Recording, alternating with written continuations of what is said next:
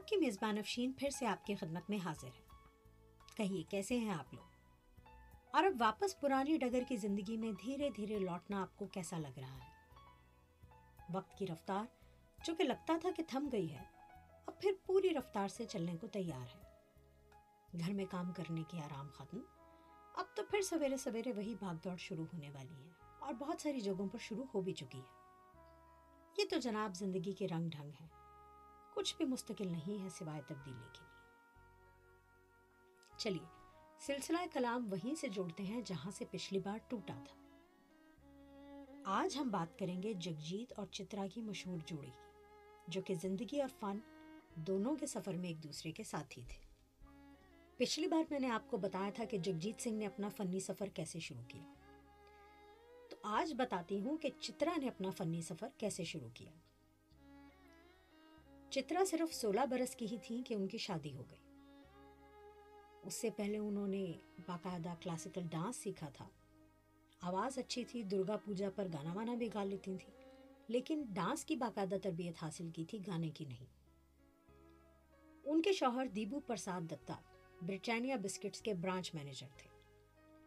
اور ان کو کمپنی کی طرف سے ایک بہت بڑا فلیٹ ملا ہوا تھا ساؤتھ بامبے میں ٹاپ فلور پر گلستان نامی بلڈنگ میں۔ وہیں انہوں نے شوقیہ طور پر ایک ساؤنڈ ریکارڈنگ اسٹوڈیو بنا رکھا تھا، جو کہ بہت جدید سہولتوں سے آراستہ تھا۔ شادی کے بعد چترا، جو کہ کلکتہ میں پلی بڑی تھی، وہ اپنے شوہر کے ساتھ بامبے آ گئی۔ اور روز وہ دیکھتی کہ اس پرائیویٹ اسٹوڈیو میں بہت سی اشتہاری کمپنیوں کے لیے جنگلز ریکارڈ ہوتے۔ دتا صاحب تو آفس چلے جاتے تو چترا ہی اسٹوڈیو کی دیکھ بھال کرتی۔ بہت سارے گلوکار بھی اپنی کیسٹس ریکارڈ کرنے آتے۔ ایک دن ودے ناتھن جو کہ ریڈیو کمرشل بناتے تھے، انہوں نے اسٹوڈیو بک کیا۔ کافی دیر تک وہ اس گلوکارا کا انتظار کرتے رہے، جنہوں نے جنگلز گانے تھے اس دن، لیکن وہ نہیں آئی۔ وقت ہاتھ سے پھسلتا جا رہا تھا۔ آخر کار انہوں نے چترا سے کہا کہ ایک دو لائنیں اگر وہ گا دیں تو۔ چترا نے کہا جی ٹھیک ہے، میں کوشش کر لیتی ہوں۔ تھوڑی سی ریہرسلس کے بعد چترا نے جنگلز کی وہ لائنیں بالکل ویسے ہی گا دی جیسے کہ ضرورت تھی۔ پھر تو یہ سلسلہ چل نکلا اور جلد ہی وہ جنگل کوئن کہلانے لگی۔ کیونکہ وہ اسی گھر میں رہتی تھی جہاں اسٹوڈیو تھا۔ اور ان سے کسی بھی زبان میں گانا گوایا جا سکتا تھا۔ ان میں یہ صلاحیت تھی کہ کچھ ریہرسلس کے بعد وہ کسی بھی زبان کے گیتوں کو، بولوں کو کاپی کر لیتی تھی کاپی رائٹرز ان کے پاس بیٹھ کر ان کا تلفظ درست کراتے اور مطلب کو سمجھے بنا صحیح تلفظ میں وہ جنگل ریکارڈ کروا دیتی۔ ہے نا حیرت انگیز بات؟ اب یہ پرائیویٹ گھریلو اسٹوڈیو اپنی جدید سہولتوں کی وجہ سے بہت مقبول ہو گیا اور بڑے بڑے نام یہاں آ کر کام کرنے لگے۔ بہت بہت دن بکنگز نہیں ملتی تھی ایک دن مہندر جیت سنگھ نے اسٹوڈیو بک کیا اور کہا کہ وہ اپنے ساتھ کچھ نئی آوازوں کو لائیں گے اور ایک ریکارڈ بنائیں گے۔ بہت سارے گلوکاروں نے اس دن آنا تھا۔ لوگ باری باری آتے رہے۔ ساڑھے چار بجے گھنٹی بچی چترا جو کہ میزبان تھی انہوں نے دروازہ کھولا تو سامنے ایک آدمی کھڑا تھا جو دروازے کے ساتھ سر لگائے سو رہا تھا۔ اور دروازہ کھلتے ہی اچانک جاگ گیا۔ وہ اندر آیا۔ اور کمرے کے ایک کونے میں سیدھا لیٹ کر سو گیا۔ جب اس کی باری آئی، اسے جگایا گیا۔ وہ اٹھا، ہارمونیم پکڑا اور اپنی نیند میں ڈوبی آواز میں ریہرسل شروع کر دی۔ جانتے ہیں یہ کون تھے؟ جی یہ تھے جگجیت سنگھ۔ اور یہ جگجیت اور چترا کی پہلی ملاقات تھی۔ اب فیصلہ ہوا کہ اس کیسٹ کے لیے جگجیت ایک سولو گانا گائیں گے اور ایک ڈویٹ۔ اب ڈویٹ کے لیے کسی دوسری آواز کی ضرورت تھی۔ تو مہندر جیت سنگھ نے کہا کہ چترا ان کے ساتھ گا سکتی ہیں۔ چترا نے کہا، میری آواز تو اتنی باریک ہے اور ان کی آواز اتنی بھاری۔ بھلا یہ کیسے اچھا لگے گا گانا؟ میں نہیں گاؤں گی۔ اس پر جگجیت نے ان سے کہا ہاں بھائی، آپ کو گانا گانے کی ضرورت ہی کیا ہے۔ اور گہری نظر سے گھر کے بیش قیمت فرنیچر کو دیکھا۔ ان کی نظروں کا مطلب یہ تھا کہ ایسی شاندار زندگی کی حامل، شادی شدہ، ایک بچی کی ماں کو گانا گانے اسٹرگل کرنے، اپنا نام بنانے کی کیا ضرورت ہے؟ اوپر والے کا دیا سب تو ان کے پاس ہے۔ یہ سوالی انداز چترا کو بہت برا لگا۔ اور انہوں نے اس کیسٹ میں گانا گانے سے مکمل انکار کر دیا۔ تو یہ تھی جگجیت اور چترا کی پہلی ملاقات اور بات چیت۔ جو کہ عام فلمی توقعات کے برعکس لو ایٹ فرسٹ سائٹ بالکل نہیں تھی۔ کہانی کو آگے بڑھانے سے پہلے سنیے فراغ گورکھپوری کی غزل۔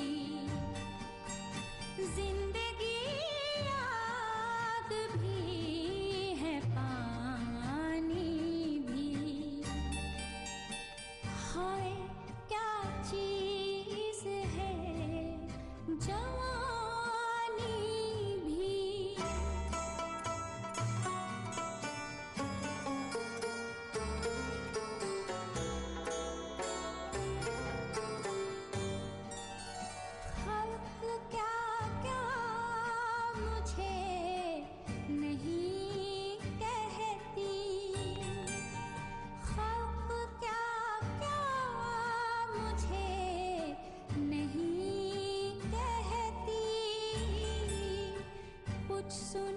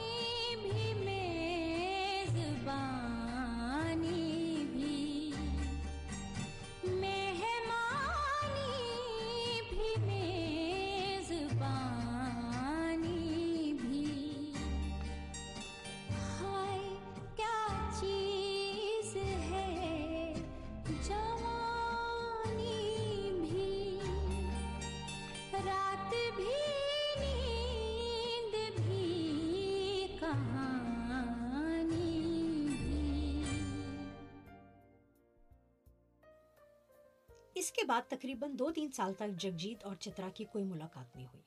پھر ایک دن انیس سو ستاسٹھ میں ان کی ملاقات ایک اسٹوڈیو میں ہوئی، جہاں وہ دونوں ایک جنگل ریکارڈ کروانے آئے تھے۔ واپسی پر چترا کے پاس اپنی کار اور ڈرائیور تھا، تو انہوں نے جگجیت کو آفر کی کہ میں آپ کو گھر چھوڑ دیتی ہوں۔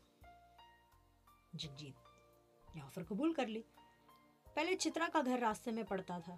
اب وہ جب گاڑی سے اترنے لگیں تو انہوں نے تکلفاً کہا کہ اوپر آئیے، چائے پی لیجیے جگجیت سنگھ اس کے لیے تیار ہو گئے فوری طور پر اور اوپر آ گئے چائے پینے کے لیے۔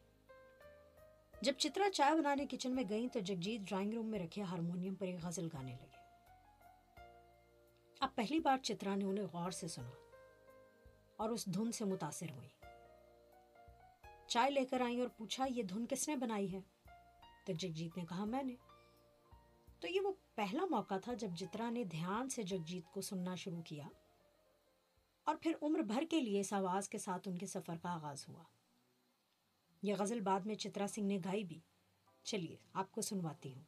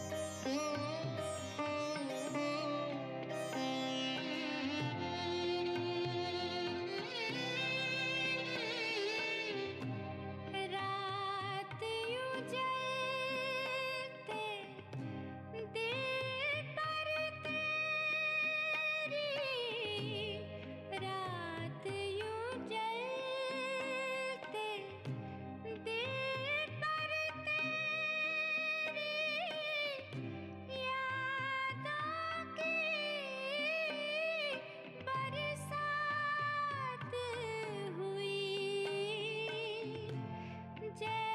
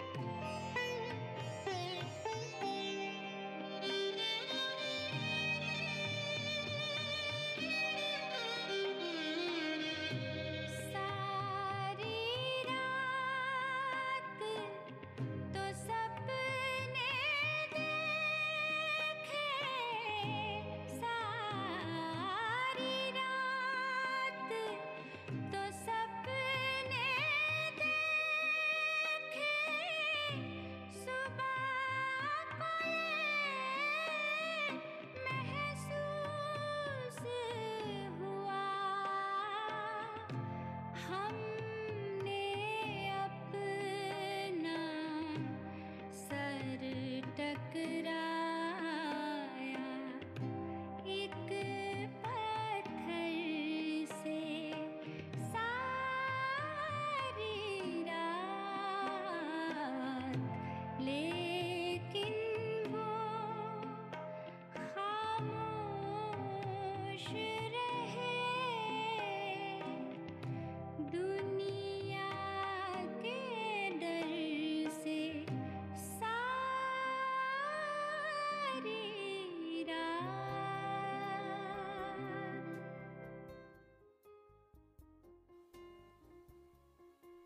ابھی چائے چل ہی رہی تھی کہ دیبو دت گھر آ گئے اور جگجیت کو دیکھ کر بہت خوش ہوئے، باتیں باتیں کرنے لگے، جگجیت سے گانا سنا۔ اور چلتے وقت ان کو کہا کہ تم یہاں اس شہر میں اکیلے رہتے ہو، تمہاری کوئی فیملی نہیں ہے، تو ہر اتوار کو ہمارے گھر آ کر کھانا کھا لیا کرو۔ اور بھی کچھ دوست آتے ہیں، اچھی محفل جمے گی۔ جگجیت سنگھ نے اس بات کو سنجیدگی سے لیا اور ہر اتوار کو ان کے گھر جانے لگے۔ جہاں اور بھی دوست جمع ہوتے شاعری کا دور چلتا، گانے گائے جاتے، تاش کی بازی جمتی، شطرنج کھیلی جاتی۔ سب لوگ چلے جاتے، لیکن آخر میں جگجیت سنگھ کو روکا جاتا۔ دیبو دت کہتے کہ تم اکیلے ہو، چھڑے چھانٹ ہو۔ کہاں کھانا کھاؤ گے؟ تو ہمارے گھر سے رات کا کھانا کھا کر جانا۔ اس طرح دھیرے دھیرے جگجیت ان کی زندگی کا حصہ بنتے گئے۔ چترا اور دیبو کی بیٹی مونیکا جگجیت کو جگجیت کاکو کہتی تھی۔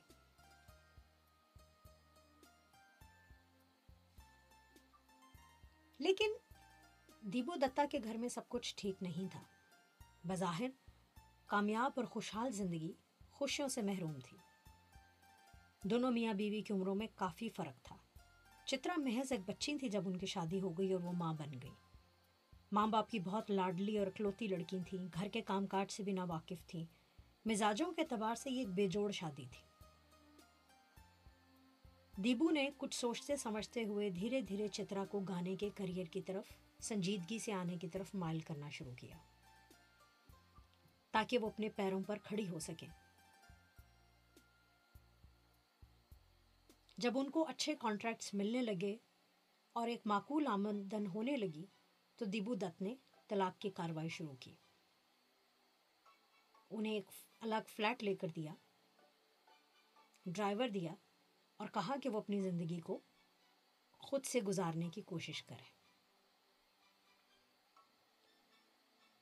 اب جب یہ علیحدگی ہوئی اور طلاق کی کاروائی شروع ہوئی، تو اس موقع پر وہ سب مشترکہ دوست جو روز ان کے گھر آتے تھے، ہر اتوار کو محفلیں جمتی تھیں، انہوں نے چترا سے آنکھیں پھیر لی اب وہ ان کے کسی کام کی نہ تھی وہ گھر کی خاتون خانہ اور میزبان تو رہی نہ تھی ان کے کام اور فائدہ مند تعلقات تو ان کے شوہر سے تھے، جو کہ ایک اعلیٰ عہدے پر فائز تھے، اس گھر اور اسٹوڈیو کے مالک تھے۔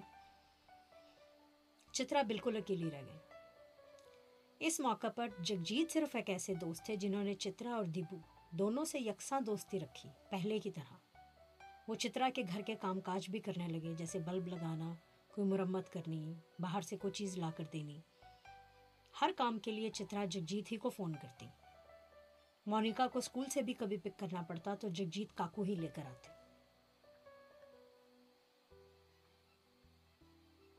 آہستہ آہستہ چترا جگجیت پر اتنا انحصار کرنے لگی کہ کوئی بھی فیصلہ ان کے لیے اکیلے کرنا مشکل ہو گیا۔ وہ ہر کام کے لیے پہلے جگجیت سنگھ سے پوچھتی، ان سے مشورہ کرتی اور پھر قدم آگے بڑھاتی۔ وہ ان پر بہت اعتبار کرتی تھی۔ اس کہانی کو آگے بڑھانے سے پہلے، چلیے ایک چھوٹا سا وقفہ لیتے ہیں اور آپ کو یہ غزل سناتے ہیں۔ پھر سے فراق گورکھپوری ہی کے الفاظ میں۔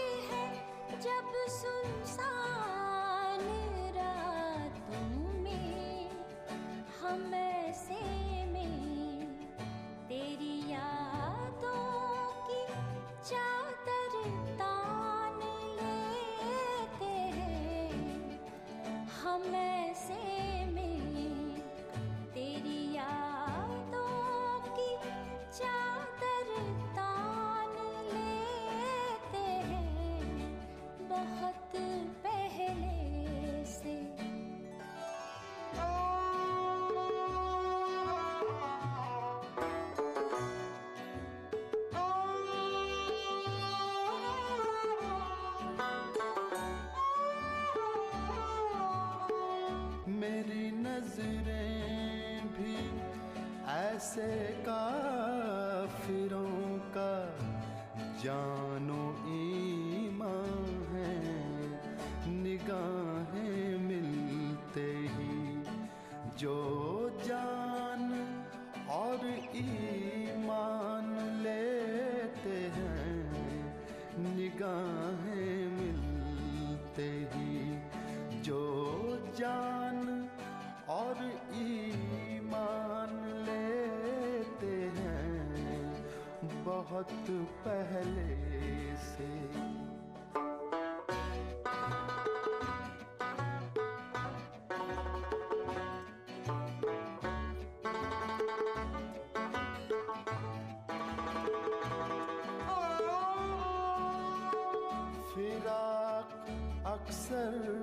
بدل کر بھی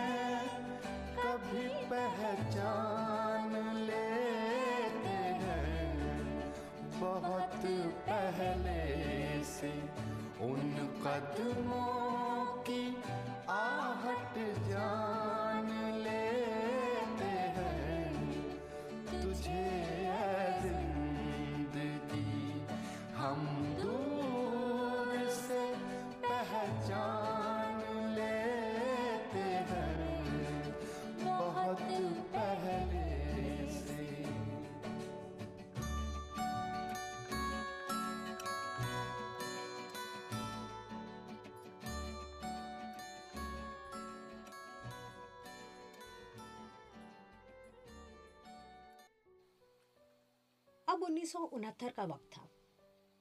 ایک بین الاقوامی دورے پر جگجیت اور چترا ایک بینڈ بنا کر ساتھ گئے۔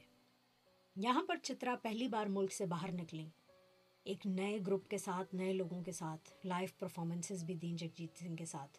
تو ان کو احساس ہوا کہ جگجیت سنگھ پر وہ بہت زیادہ انحصار کرتی ہیں۔ اور جگجیت سنگھ کی مدد اور سہارے کے بغیر شاید اکیلی زندگی گزارنا ان کے لیے آسان نہیں ہے۔ کچھ عرصے بعد جگجیت نے چترا کو شادی کا پیغام دیا۔ وہ جواب میں خاموش رہی۔ تو پھر جگجیت انہیں نیم رضامند پا کر ان کا ہاتھ مانگنے ان کے سابق شوہر کے پاس گئے۔ دیبو دت ہنسنے لگے اور کہنے لگے بھائی مجھ سے کیوں پوچھتے ہو؟ جگجیت نے سادگی سے جواب دیا۔ آپ ہمارے بڑے ہیں، عمر میں بڑے ہیں، تو میں نے پوچھا اس معاملے میں کسی بڑے کو پوچھنا چاہیے۔ بہت ہی سادگی سے ان دونوں کی۔ بمبئی کے ایک مندر میں شادی ہوئی جو تقریباً بیس پچیس روپے میں ہو گئی۔ کوئی دوست پھولوں کا ہار لے آیا، کوئی مٹھائی کا ڈبہ لایا، ساتھ پھیرے ہوئے، اور وہ دونوں زندگی کے سفر کے ساتھی بن گئے۔ شادی کے بعد جگجیت سنگھ چترا کے ہی ون بیڈ روم فلیٹ میں منتقل ہو گئے۔ اب انہوں نے باقاعدہ چترا کو اپنا شاگرد بنایا اور انہیں گانے کی روزانہ تربیت دینے لگے۔ خاص طور پر چترا کی آواز کی خوبیوں کو سامنے رکھتے ہوئے انہوں نے خاص طرز کی دھنیں بنائی۔ اور پھر تو اس جوڑی نے جو دھوم مچائی وہ سب کے سامنے ہے۔ اور یہ بات بھی قابل غور ہے کہ جگجیت سنگھ نے چترا کے علاوہ کبھی کسی کو اپنا شاگرد نہیں بنایا۔ ان کے صرف ایک واحد شاگرد تھی جو کہ چترا تھی چلیے اب آپ کو سنواتی ہوں ساحر ہوشیار پوری کے لکھے الفاظ میں۔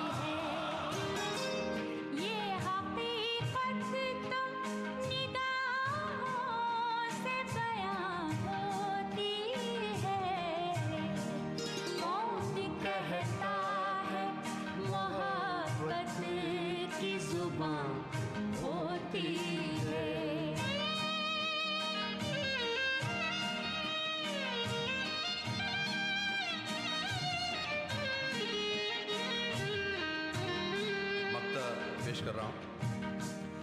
زندگی ایک سلگتی سچتا ہے ساحر۔ سلگتی سچتا سلگتی سچتا سلگتی سچتا سلگتی سچتا زندگی ایک سلکتی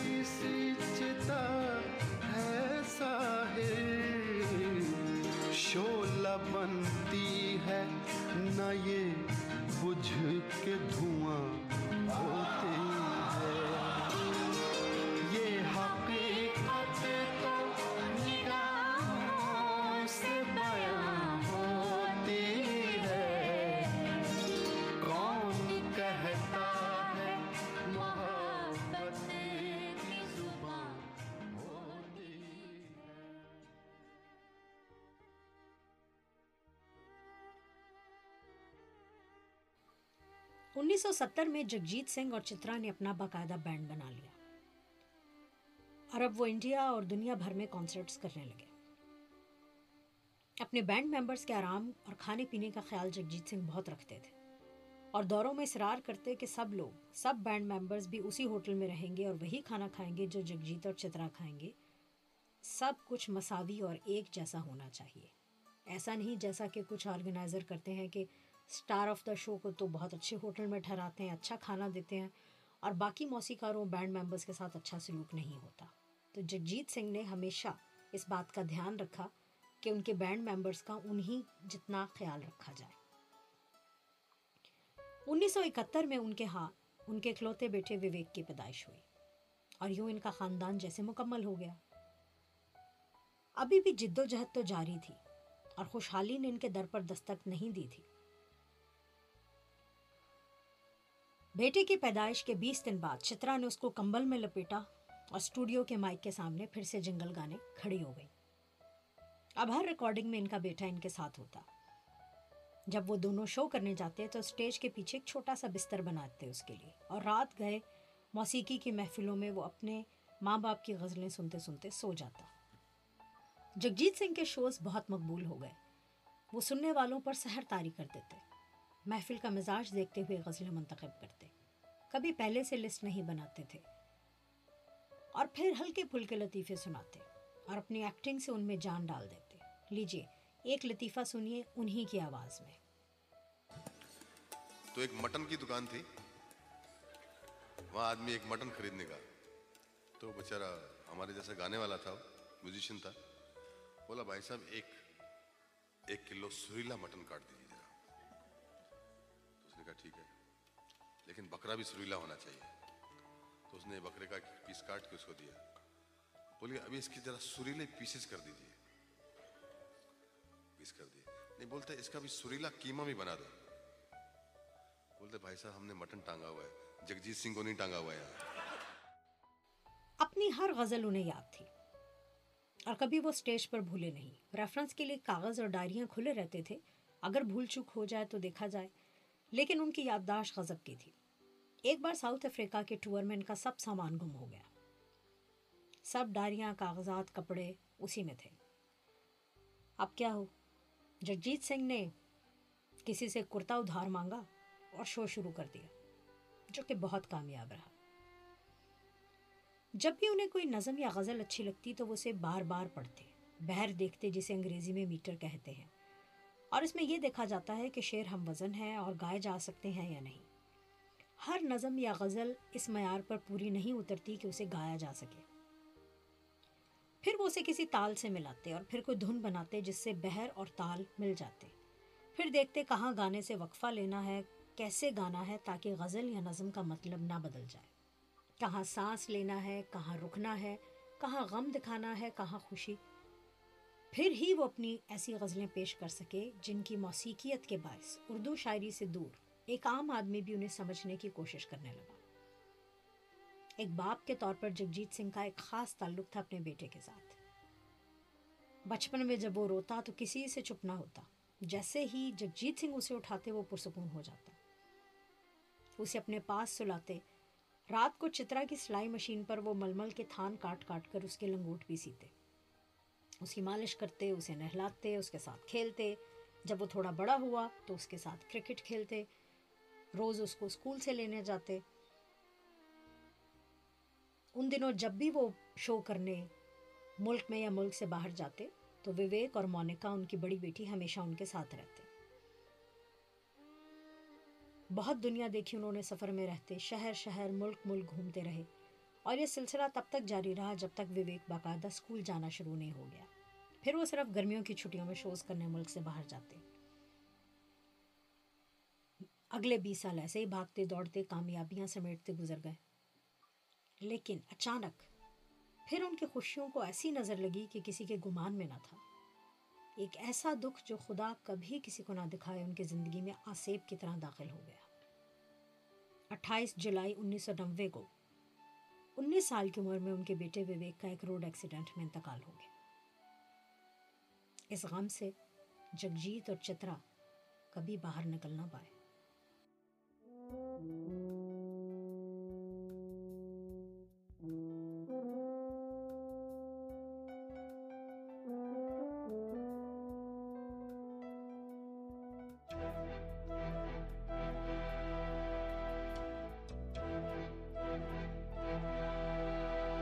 چٹھی نہ کوئی سندے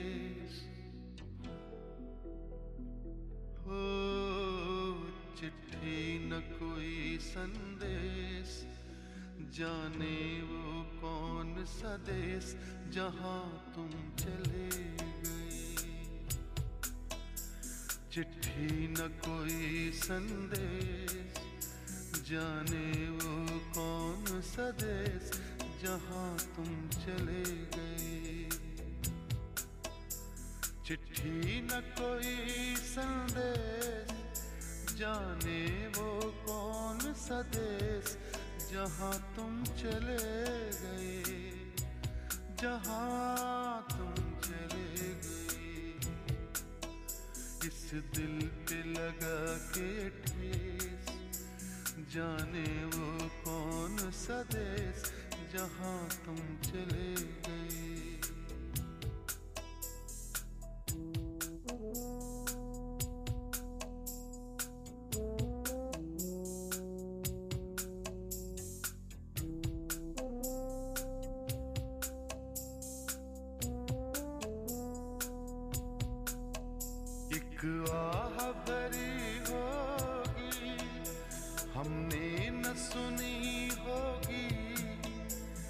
جاتے جاتے تم نے آواز تو دی ہوگی ہر وقت یہی ہے غم اس وقت کہاں تھے ہم کہاں تم چلے گئے چٹھی نہ کوئی سندیش جانے وہ کون سدے جہاں تم چلے گئے، جہاں تم چلے گئے، اس دل پہ لگا کے ٹھیس، جانے وہ کون سدیس جہاں تم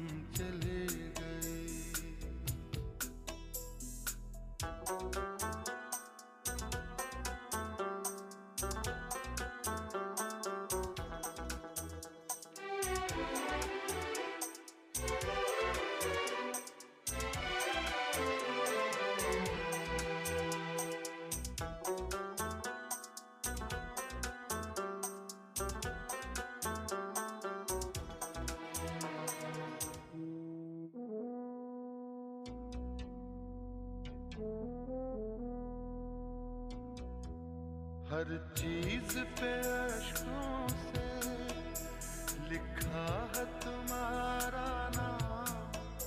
یہ رستے گھر گلیاں، تمہیں کر نہ سکے سلام۔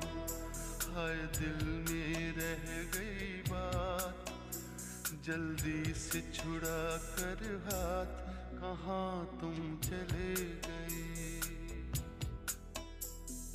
تھی نہ کوئی سندیس جانے وہ کون سدیس جہاں تم چلے گئی جہاں تم چلے گئی اس دل پہ لگا کے ٹھیس۔ جانے وہ کون سدیس جہاں تم چلے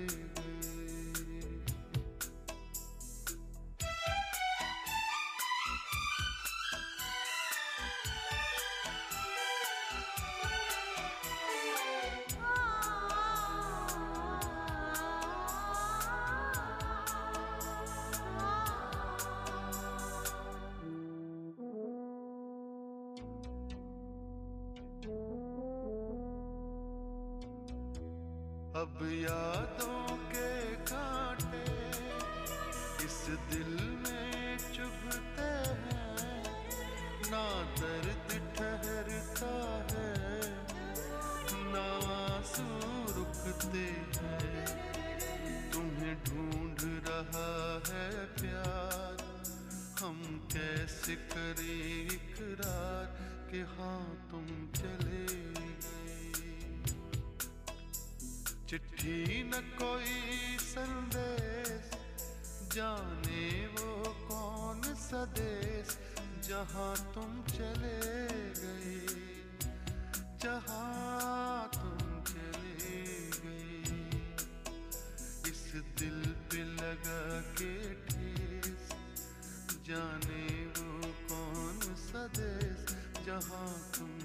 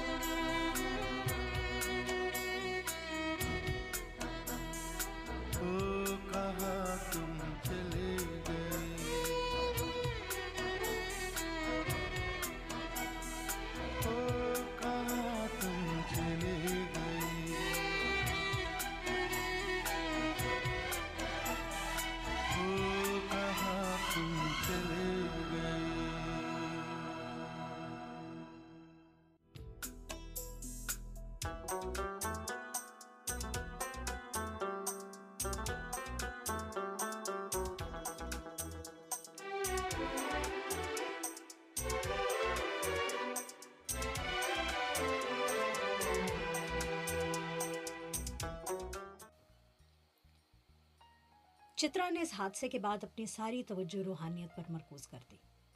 وہ کئی سال تک اپنے بیٹے کی روح سے رابطے کی کوشش میں رہی۔ جگجیت نے اس کو جستجو میں تقریباً کئی مہینے ان کا ساتھ دیا۔ لیکن جب ان کے بس میں مزید برداشت کرنا باقی نہ رہا، تو انہوں نے فیصلہ کیا کہ شاید ان کے دکھ کا مداوع ان کی موسیقی ہی ہو۔ وہ واپس کانسرٹس کرنے لگے۔ لیکن اس بار وہ اکیلے تھے۔ جگجیت اور چترا کی جوڑی ٹوٹ چکی تھی۔ بہت سی غزلیں جو کہ وہ تیار کر چکے تھے، جو چترا کو ان کے ساتھ گانی تھیں، وہ ویسی ہی دھری کی دھری رہ گئیں۔ جگجیت نے انہیں دوبارہ ہاتھ نہ لگایا۔ اب جگجیت سنگھ کی زندگی میں ایک اور دور آیا، جب انہوں نے ہر وقت اپنے آپ کو مصروف رکھنے کے لیے بہت سارے معاہدے کیے۔ بہت زیادہ نئی کیسٹس مارکیٹ میں آئی مذہبی گیت بھی گائے، بہت زیادہ چیریٹی شوز کیے۔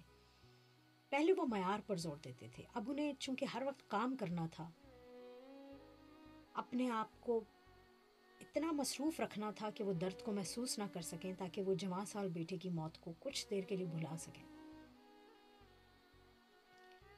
ان کو دل کا مرض لاحق ہو گیا، صحت دن بہ دن بگڑنے لگی۔ لیکن کام کیے بنا ان کے پاس کوئی اور حل نہ تھا۔ اس غم کو بھلانے کا اور زندگی کا ہر صبح مقابلہ کرنے کا۔ دو ہزار گیارہ میں اپنی سترویں سالگرہ کے موقع پر انہوں نے سوچا کہ وہ ایک سال میں ستر شو کریں گے۔ یہ بہت تھکا دینے والا کام تھا۔ اس کا مطلب ہر مہینے کم از کم پانچ شو کرنے تھے۔ اپنے آپ کو اس قدر مصروف کر لیا اور صحت کی بالکل پروانہ کی۔ اس دیوانگی کے پیچھے ایک اور دکھ بھی تھا۔ چترا اور دیبو دت کی بیٹی مونیکا، جس کو جگجیت نے اپنی بیٹی کی طرح ہی پالا تھا۔ اس کی بھی موت واقع ہو گئی۔ اندازہ لگائیے ان کے دکھ کا، جن کے سامنے ان کی دونوں اولادیں موت کے منہ میں چلی گئی اب ہر صبح بستر سے نکلنے کے لیے بھی ایک پہاڑ جیسی ہمت چاہیے تھی۔ ذاتی دکھوں کے باوجود وہ چیریٹی شوز کرتے رہے۔ کبھی کوئی شو کینسل نہیں کیا اور ہر اس شخص کی مدد کی جو کہ وہ کر سکتے تھے۔ اب ایک شو ان کا پاکستانی غزل گائک غلام علی کے ساتھ تھا۔ ان دونوں لوگوں کا اکٹھا ہونا اور گانا ایک بہت بڑی بات تھی۔ دنیا اس انتظار میں تھی کہ ان دونوں کو اکٹھا سنیں۔ لیکن اس شو سے ایک رات پہلے ہی جگجیت سنگھ بمبئی کے لیلاوتی ہاسپٹل میں داخل ہو گئے۔ جہاں دس اکتوبر کو انہوں نے زندگی کو خیر بات کہہ دیا۔ یہ اس سال کا سترواں اور آخری شو تھا جو انہوں نے غلام علی کے ساتھ کرنا تھا۔ اور یہی شو کینسل ہوا۔ ابھی تو دل غم سے بوجھل ہے۔ باقی باتیں اگلی بار۔ اپنی میزبان افشین کو اجازت دیجیے یار زندہ صحبت باقی۔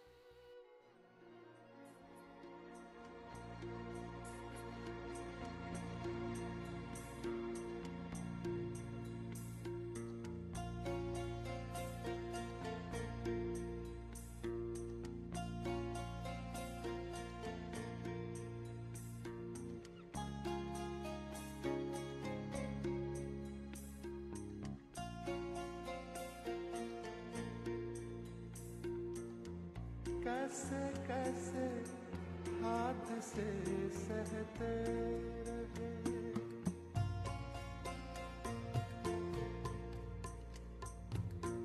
کیسے کیسے ہاتھ سے سہتے رہے۔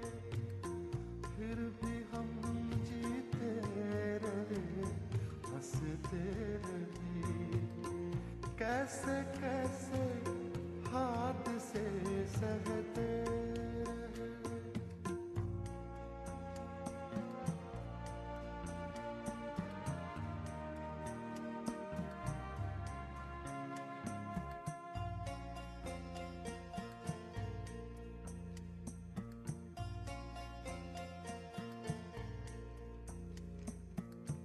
اس کے آ جانے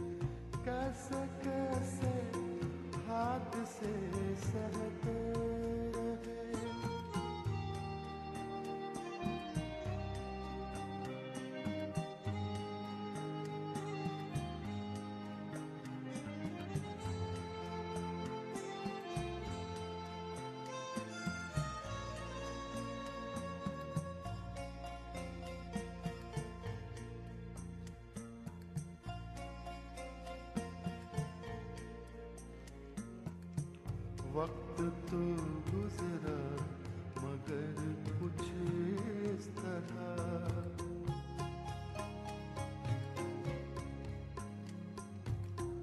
وقت تو گزرا، مگر کچھ اس طرح۔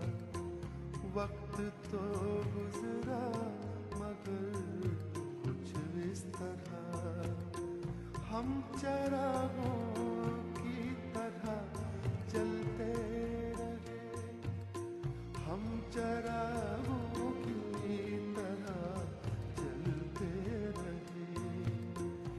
کس کس ہاتھ سے سہتے رہے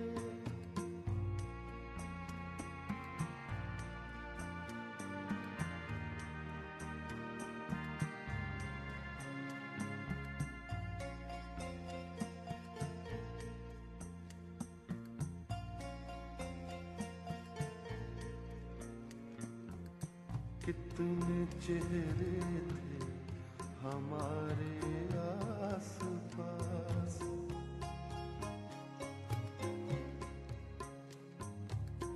کتنے چہرے تھے ہمارے آس پاس کتنے چہرے تھے ہمارے آس پاس تم ہی تم دل میں مگر بستے